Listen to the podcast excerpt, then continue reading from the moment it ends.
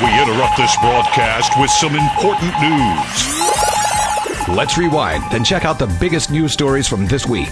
It's time, it's time for Taiwan This Week. Good evening and welcome to Taiwan This Week with me, your host, Gavin Phipps. And I'm joined in the studio this evening by Nicola Smith of the UK's Telegraph. Good evening. And on the telephone by Taipei based freelance journalist Ralph Jennings. Good evening, Gavin. Tonight, we'll be discussing concerns here in Taiwan over a new infection illness in the Chinese city of Wuhan, the opening of the new and improved Suhua Highway to traffic and buses, more news about the possible future of Far Eastern air transport, a new law requiring food delivery companies to take out insurance for their couriers, and a new and upgraded U-Bike bicycle rental service being set to begin trials in Taipei next week. But we'll begin, of course, with the elections, which, unless you've been living in a baked bean can for the past past eight months or so, you'll be fully aware are taking place tomorrow. Now, we've had the talking heads on the show over the past months, too many months as far as I'm concerned, chatting about their take on the issues, the policies, the campaigns, and the controversy. But today we'll be looking at how the foreign press has been covering the election, as both Nicola and Ralph work for overseas publications. So, Ralph, I mean, if, when when you get when you get emails from your publishers in America or elsewhere saying there's an election, what's happening? Happening? What are they looking for? Obviously, compared with the local press, you don't need to include a lot of the nitty gritty that the local press would. What they're looking for comes down to who their audience is, and you, you hit it right on there, which is the audience is not from here. The audience is from the West in a lot of cases, sometimes from Japan, sometimes from other parts of the world. They don't know much about Taiwan. Um, and as one of my editors pointed out when the campaign started, and I pitched a story he just said no. You know, it's a Taiwan is small. It's early. Um, nobody knows the names of the candidates. Nobody really cares. This was early on, of course. Now they do care. Uh, what do they care about? They care about China because it's China's big. Um, much of the world's audiences still identify Taiwan, China as a, uh, a flashpoint, potential military flashpoint, an unresolved dispute in Asia. Uh, to some extent, there's the the poor, helpless democracy fighting against the giant authoritarian uh, government uh, close to it. There's that story, that narrative comes up every year, and a lot of people around the world still like it. Um, so those are the things that get everybody going. And I think this election, uh, you can validly say this election cuts to those themes because um, based on the interviews I've done with voters so far, um, China really matters. People are thinking about that. We've had the Hong Kong protests um, throughout you know almost well, more than half 2019 until now. Um, so those themes are, are valid this year among voters. It's not just the politicians talking about them. So I think that the foreign media have have rightly identified that as one of the themes. Yeah, I would agree totally with, with all of what Ralph has said. I mean, I think really editors are looking for the bigger picture, and certainly with the Hong Kong protests this year, that's um, pushed uh, the Taiwan election story up the agenda um, and made it a lot more relatable to our readers who will have been following um, what's been happening in, in Hong Kong. Um, so, uh, generally, our editors are looking for a bit of analysis and also just kind of you know straight reporting on um, it, it, looking at Taiwan in the context of, of its ties to the US and, and to China and to why it matters from a political and st- strategic point of view.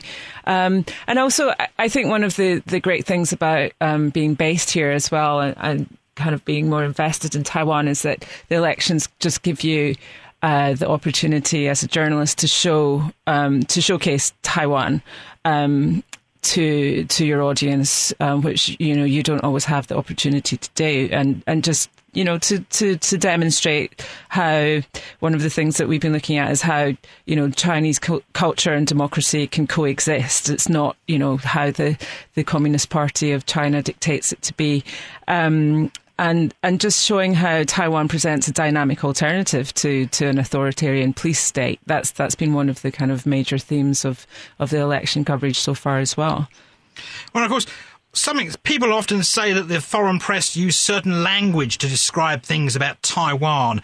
of course, this being election cycle, we've had the, the use of the words "the most important election ever." Ralph, I mean, obviously in Taiwan publications, a lot of this does words such as this don't get used, but overseas press seem to focus. It's the biggest election ever. Well, I think the the the uh, international media always reaching for the superlatives. If you can establish some somewhere in the third or fourth paragraph of your story, maybe even higher than that, that something is the most or the first or the biggest, then you can grab readers somehow. Of course, that sort of thing is the most important ever. Doesn't it kind of defies statistical analysis? It certainly is a a viewpoint call. I'm not sure I would agree either. Um, I think it's um, elections are more a little more compelling when there's no incumbent. Is you just there's um, you know you're going to have a new president. Uh, China has always been a threat. It's always out there. Um, this year we have it seems to be influencing Taiwan uh, using uh, social media. In the past, there were missiles. There were uh, you know relying on foreign investors, uh, sorry, Taiwanese investors who lived in China to um, help them promote candidates who they liked over here. So you know it's always there. So to that extent, um, is this the most important ever? Maybe we could argue that. I'm not sure how, but um, you know, there it is. It's um, not statistically valid, but it's a it's a fun comment that will probably get some attention among readers. I think also you've got to remember that.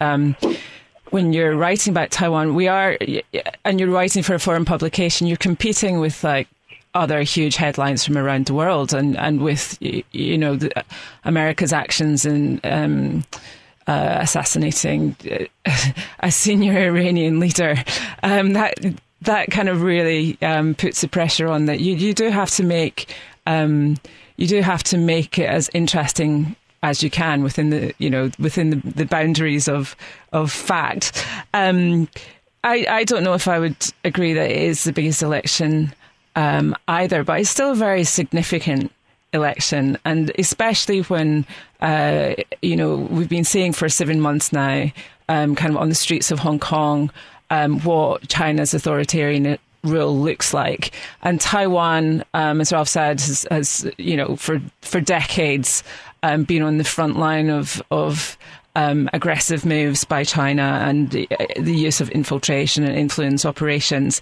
Um, and I, I, think that really kind of makes this this election a lot more relevant, and, and, and people are starting to have a bit of a wake up call to, you know, Chinese expansion, what that might mean, that what that might mean for their economy or for um, what that might mean strategically, and and Taiwan has a lot to offer in terms of of you know showing how to deal with those kind of challenges.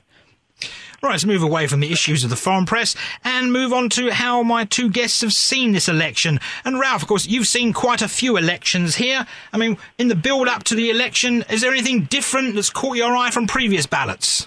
Mm, what catches my eye is that um, until the last week or so, I've seen very little, you know, physical campaigning. And the antidote to that would be online campaigning. A lot of what's going on does take place online now. I mean, from the candidates themselves, including the legislative candidates, you do see rallies, of course. There have been some massive rallies, um, and you do see trucks in the street and so forth. But I think a lot of the the battle out there has been fought through Facebook and Line and Twitter and people's public um, uh, websites and so forth. So that that struck me. Um, it also struck me that the kind of the, the, fever pitch got started a bit later than it has perhaps in years past. Uh, the candidates were both known uh, in, in, over the summer, and then we had Terry Gou, who sort of floated around, wasn't sure what he wanted to do. Eventually left the whole scene, and then, uh, gosh, what was sometime in November, I suppose, we really started to see some serious campaigning for me, it's my first um, Taiwanese election, um, and I think I, have just been struck by um, how colourful the whole thing is, and like you know how um, joyful as well. In a way, I, I was I was out um, a few days ago um, on the truck that was kind of following Enoch Wu's uh, jeep, just going around Songshan, and people were just like smiling, waving. Um, it, it, just seemed that it, it, it, it seems to me that people are very appreciative of elections. I don't know whether um, that's because it's Taiwan is a relatively new democracy and, and people you know still have that collective memory of, of martial law.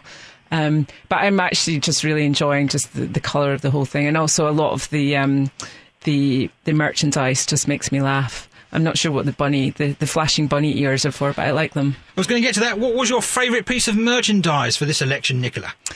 Well, I'm still collecting my merchandise, so I, I don't think I can take the final call yet. But I do like the Han Kuo Yu Captain America um, soft toy. That's that one of my favourites Cuddle- at the minute. cuddly toy? Yes, Is it big, small? Can you cuddle it on the sofa? I'm not going to start cuddling on the sofa. It There just you amuses me. Oh well, never mind. We won't go there anyway. Ralph, your favourite piece of election merchandise from this election? I got to say, I haven't bought anything. I'm still waiting to run into a piece of frozen garlic. I trust you know what that means. It's uh, Taiyu, the local language for for get elected, basically win. And there's been, uh, you know, it's, that phrase has caught on with the mass public. I think since the last election, when the Tsai campaign was using it quite a bit. So somebody out there's got to come out with like this gigantic, really cold, icy garlic drink or a garlic doll or something like that. And no, I will not hug that on the sofa. That's good. And can I ask, where will you where will you be spending election day, Nicola? I will be in Taipei. Um, More specifically, in Taipei, where? I will be going to some um, polling stations just to speak to people about their voting intentions. Um, and I think probably end up in the DPP headquarters in the evening just as the vote count comes in. And Ralph, where will you be spending election day? Uh, likewise, I'll go to uh, at least one polling station, probably two. I have an editor who wants me to get an early sense of the turnout without any actual numbers at that hour today, but I will go and have a peek. Um, I've interviewed a lot of people already. I might grab another one at the polling station. Um, I think it's prudent, um, and then I will eventually make it down the uh, the Tsai campaign headquarters slash neighboring DPP office and uh, you know, take a stand there and watch the results come in on TV. Listen to uh, her speech eventually when uh, the results are known. Moving on, and memories of SARS were revived earlier this week when the Centers for Disease Control on Wednesday listed a mysterious disease being reported in the Chinese city of Wuhan as a Category 5 communicable disease. Now, the Category 5 classification defines the virus as an emerging communicable disease or syndrome, and it provides the legal basis for insisting that mandatory reporting take place and also forced quarantines for people exhibiting signs of the virus should it become necessary. Now, the CDC also issued a travel advisory for Wuhan, and it said that it had requested that Chinese health authorities allow it to send personnel to the Chinese city in order to gain a better understanding of the disease there. Now, that application was made with the Chinese Center for Disease Control and Prevention and is based on the Cross-Strait Cooperation Agreement on Medicine and Public Health Affairs, which was signed in 2011. Now, the CDC has yet to say whether its officials were allowed to travel to China or even got an invite. But on Thursday, the CDC did announce that Chinese health authorities had identified the mysterious disease as a new type of coronavirus. Now, according to the CDC, reports from China say that the virus's primary mode of transmission is from animal to human, and there is a low possibility of human to human transmission. However, health officials here say although the new coronavirus is believed not to pose a great risk of human to human transmission, further research is still required to fully understand it. Now, inspections are still being conducted on people arriving in Taiwan on flights from Wuhan, and the CDC says of the 1,317 passengers and crew members who have arrived on 14 inbound flights, they've been tested, and of them, 10 are showing signs of a, a virus. They don't know whether it's that the virus or they're simply a cold or a cough, and they're now subject to health monitoring by local governments here in Taiwan. So, Ralph, memories of SARS there. A little bit, yeah. I uh, I saw the story. I was in Beijing during SARS and covered that story, so I remember what happened. Uh, basically, the whole world went indoors um, for weeks, months, something like that, and um, most of the dead people were in hospitals. It was it was largely a hospital to hospital spread disease. I don't see anything like that happening in Wuhan. It looks to me like the health authorities in China have figured out what it is, what it's not. A few people gotten sick, and uh, I think they've all recovered. Last time I checked the story, that could have been that could have changed by now, but um, it appears that the coronavirus is in that one city. It's a big city, but if it's not getting out, if there's not a like a, like an outbreak where it's just sort of spreading uncontrollably, then it sh- we should be okay for now. Well, it certainly seems like a frightening prospect, doesn't it? But I think, again, like looking at it from a political point of view, this is one another reason why Taiwan should be allowed to fully participate in WHO and meetings and the, the, the World Health Assembly as well.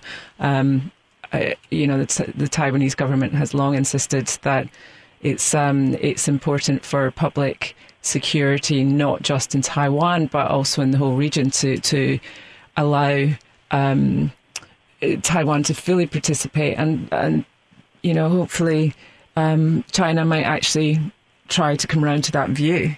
Um, I don't, I don't um, hold out much faith that they will. But this is yet another example and reminder of why that is important. Um, and and I'd be interested to see how it plays out in Hong Kong as well. Um, it presents a dilemma for the authorities there who have been so insistent that face masks must be banned for security purposes. So, you know, we'll have to see what they hold as um, more important, whether it's public health or or a, a kind of failed attempt to um, identify people who are who are um, promoting democracy. And of course, the government were checking flights from Wuhan. I mean, do you think this was a, a knee-jerk reaction or a good move? And do you think they possibly could have checked flights from other destinations in China? Mm-hmm. I wonder whether other countries are doing this. If you find that the airport uh, you know, the quarantine people in Tokyo and Singapore and other cities are also doing checks on flights from Wuhan, then it would appear Taiwan is acting in accordance with the good practices around the region. If Taiwan is doing it on its own, um, and it might it raises a little bit of suspicion that it's, it's political almost. It's just saying, hey, you know, China's full of problems over here. We're clean and pure and careful. So you know, it's sort of a, a statement to the citizens to prefer where you're from instead of the other side. And of course, Nicola, it's the Lunar New Year coming up, and of course, there's still the African swine fever issue, and of course, there's still major checks going on on pork products being brought into Taiwan because concern of the swine fever spreading here. Yeah, that, that's true. But it seems that Taiwan has been doing a very good job in, in keeping it out. I mean, it's been months now that that's been a threat. Um, and their security precautions do seem to be working. Um, Singapore as well. Just going back to what Ralph was saying earlier, Singapore is also checking at the moment for for the Wuhan virus, and and um, it looks like there there could be a potential case in South Korea. So I think you know what we're going to see over the next few months, is just more and more checks, which is you know which is also reassuring. And of course, it is Lunar New Year, Ralph, which means that the customs and the immigration people and the health people at the airport will be on bigger alert than normally. I suppose, yeah, I'm going to be traveling. I'll get back to you on how long we have to sit around and do fever checks and blood with, you know, having blood drawn if you have a cough and being admonished to wear a face mask, which is medically useless. So, um, yeah, I don't. I uh, I guess I'll allocate another hour of my time to getting in and out of those airports. Right, anyway, we'll move on from the coronavirus and talk about a freeway, or rather a highway. That being the final section of the improved Suhua Highway, which connects Yilan and Hualien counties, officially opened to traffic this Monday. Now, the upgraded road bypasses the most dangerous parts of the old highway, mostly through the use of tunnels, and they account for more than 60% of the new road. Now, the 38.8 kilometre improvement project has taken nine years to complete, mainly because of those tunnels, and it cuts travel time from Suao to Hualien to 59 minutes. And the opening of the final section of the new improved Suhua Highway also sees the first direct daily bus service between Greater Taipei and Hualien. So, Ralph, did you ever take the old Suhua Highway? I have taken the train to Hualien on a number of occasions. I've even flown there twice, I think. I have never gone to Hualien by road. Um, it's frustrating. I understand that the buses will be a big asset because it's easy enough to get over to Yilan and Suao, but once you get past that, finding public transit can be difficult to impossible sometimes. So it's good to know that that's open. I'm sure it will bring some economic advantages to the, the coastal communities there who need to get into Hualien City or up in the Yilan or up over here to Taipei. Yeah, it all, it all sounds like a, a, good plan to me. I mean, one of the things that I've, I've actually never been on the old highway either, but one of the things that I found in um, going to Hualien by train and also in recommending it to friends who have um, come to visit Taiwan is it is so difficult to get train tickets. Um, and if you want to expand tourism um, and encourage people to visit other parts of Taiwan, then that's that's a problem that really needs to be addressed. Just the infrastructure. How do you get there? Um, you don't necessarily want to have to fly to Hualien, you know, for environmental reasons and also just because it's so close, it is, it's just a bit crazy. So if this highway can help to alleviate that burden on, on transport links, then that sounds great. And Ralph, do you think it actually in, in make step up tourism to Hualien? Do you think it'll make a big difference there? It might. It could step up tourism for people who either live in northern Taiwan, in other words, domestic tourism, or people who come to Taipei first as their point of entry and want to go one or two other places, that becomes open to them without so much hassle. Because I do believe that the bus tickets are quite cheap.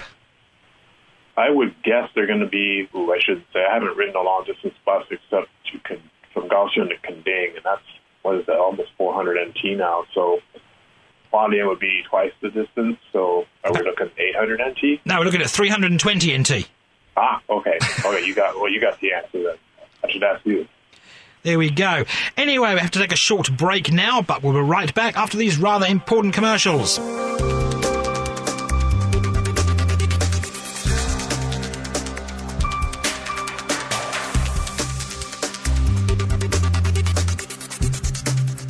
Welcome back to Taiwan this week, and Transport Minister Lin Chia-lung says that his office is currently considering terminating Far Eastern Air Transport's civil aviation flight permit. Lin announced that the ministry has received an official report from the Civil Aeronautics Administration, which is recommending cancelling the airline's flight permit despite a petition filed by the carrier to resume services. Now, Far Eastern Air Transport filed that petition after claiming that its December the 12th decision to suspend all flights was, and I love this one, a misunderstanding standing among management. We'll get back to that in a minute. Anyway, the Civil Aeronautics Administration has said it decided to recommend cancelling the airline's operation permit because it violated the Civil Aviation Act. Now, that act stipulates that carriers must submit business suspension plans for approval before cancelling flights and can only suspend or terminate operations 60 days after receiving approval to do so. Now, violations of that law can result in suspension of business or revocation of permits and a fine of up to 3 million NT and losing its flight permit and a possible 3 million NT fine for FAT isn't enough, well, the Taipei city government on Wednesday of this week slapped the carrier with a 1.5 million NT fine for failing to pay its over 1,000 employees their December salaries. Now, the airline reportedly owes its employees monthly salaries and overtime fees totaling 60 million NT, and that was supposed to be paid on Monday. So, Ralph, we've talked about Far Eastern's problems before, but now they look like losing their license and being fined several times times and not having any money to pay their poor employees. Yeah, I think the company has had uh, has really had maybe its time has just come, and everybody knows that, and that's an oversimplification of the legal procedures to which you refer. But I would suspect that a a more um, macro level that the, the government authorities who are chasing the company are have just gotten tired of it. That they do they owe money to their employees, and um, the current administration in Taiwan has been fairly pro-labor, so that's one thing. I would imagine that the civil aviation authorities are just kind of tired of it too. They they declared bankruptcy, I think, in I want to say 2007, eight, somewhere in there. They stopped flying for quite a number of years in that block of time. They had a crash before that, I think in the 80s. Um, so the airline is not really, you know, making a lot of friends out there, and if it's politically, legally, and uh, from a safety point of view, expedient to crack down on it, then I don't think anybody's going to stand in their way. I understand the, the need to crack down um, for bad business practice. I, I, I don't know how imposing a fine, however, can actually, you know, pushing the, the airline further into debt can help employees. Um, surely there could be some other kind of sanction. Um, because the the priority. I mean, it, it, airlines are notoriously tricky businesses to run, and it seems that that. Um, this one was too heavily reliant on domestic air travel, but um, surely the priority should be to to pay the employees and to find other ways of doing that. And of course, apparently they've got 1,000 employees might not have jobs, Ralph, and some apparently some of the pilots from Far Eastern have been demanding the government find them new jobs. Hmm, that's interesting because usually pilots in Asia have a it's a it's an employees market, if you will. They can find if they're good at it, they can normally find other work pretty handily. There are airlines in Asia that can't find enough local pilots, so they end up hiring people from the West. So they shouldn't have to look too hard, although there aren't that many picks if you want to be based here in Taiwan compared to uh, other regional air hubs. Um, the employees, I suppose, the other employees, I suspect, will have a harder time finding work because um, there aren't as many airlines and service. The service industry isn't quite as competitive um, among employers as the uh, the market is for pilots. And we shall leave the Far Eastern air transport saga and move on to another continuing saga, that being food delivery companies. Well, they're back in the news this week after the Taipei City Council passed a law requiring them to insure all their delivery drivers. Now, the new law is set to come into effect next month, and Taipei City Hall says it will benefit some 35,000 food delivery company couriers. Now, the law means that the food delivery companies will have to insure their drivers all the time, even when they're not working. However, However, the companies are opposing that measure, saying that it will lead to an increase in operating costs due to concerns about multiple insurance claims.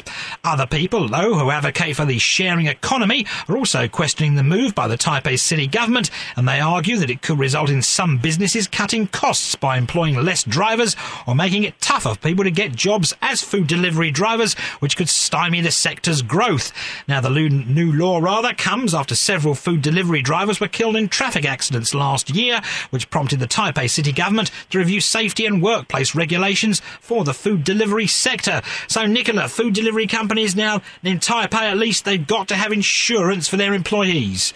I think they should definitely have insurance for their employees for when they're during business hours when their their employees are um, carrying out duties for that company.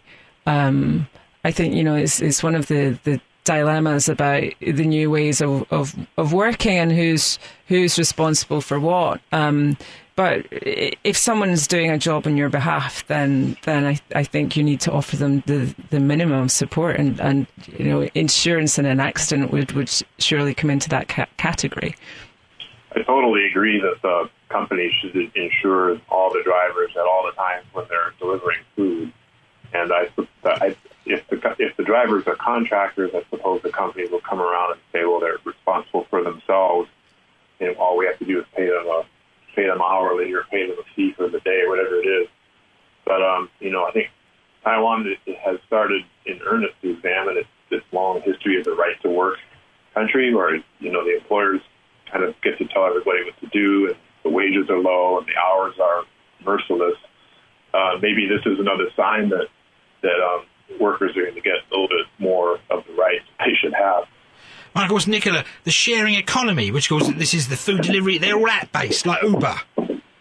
And people that want to have the sharing economy, you'd thought they'd be for having employees being insured, but they're of course saying that businesses, if they have to insure their employees, could simply cut costs by em- employing less drivers and making it more difficult for people to actually work for them. When the point is, I would have thought if you want to be an Uber driver or a, a Uber Eats driver or a Food Panda driver, it's an easy job.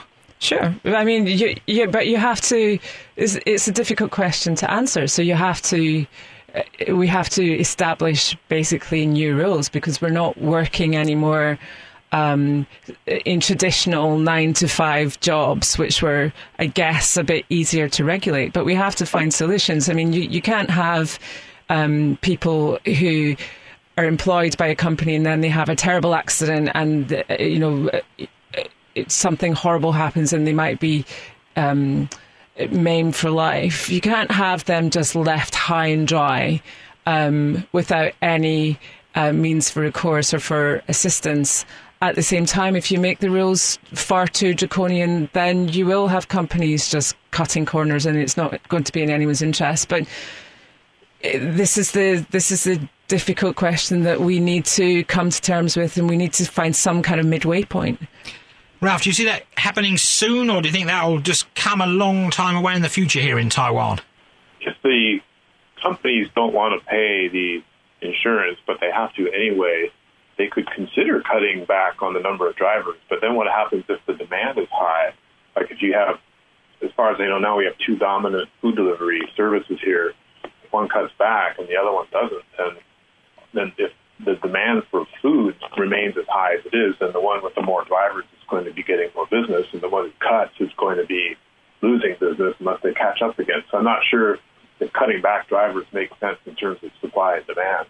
Right, and before we go this week, the Taipei city government is set to revamp its U-Bike bicycle rental system later this month, basically, or in the coming months, with so-called U-Bike 2.0. And before it upgrades the entire U-Bike system, a trial run will be taking place in Taipei's Gongguan area next Wednesday, or from next Wednesday rather, because the trial period will basically go on for a few weeks, and the trial period will come three months before the city considers replacing all the current U-Bike bicycles with new ones. Now, according to the city's transport department, there will be 1,800 new U-Bike bike stands installed at 102 stations in the Gongguan area during the trial run, accommodating 500 new bicycles. An official said the Gongguan area near the National Taiwan University was chosen as the site for the trial run, as it's apparently the most popular U-bike hotspot in Taiwan.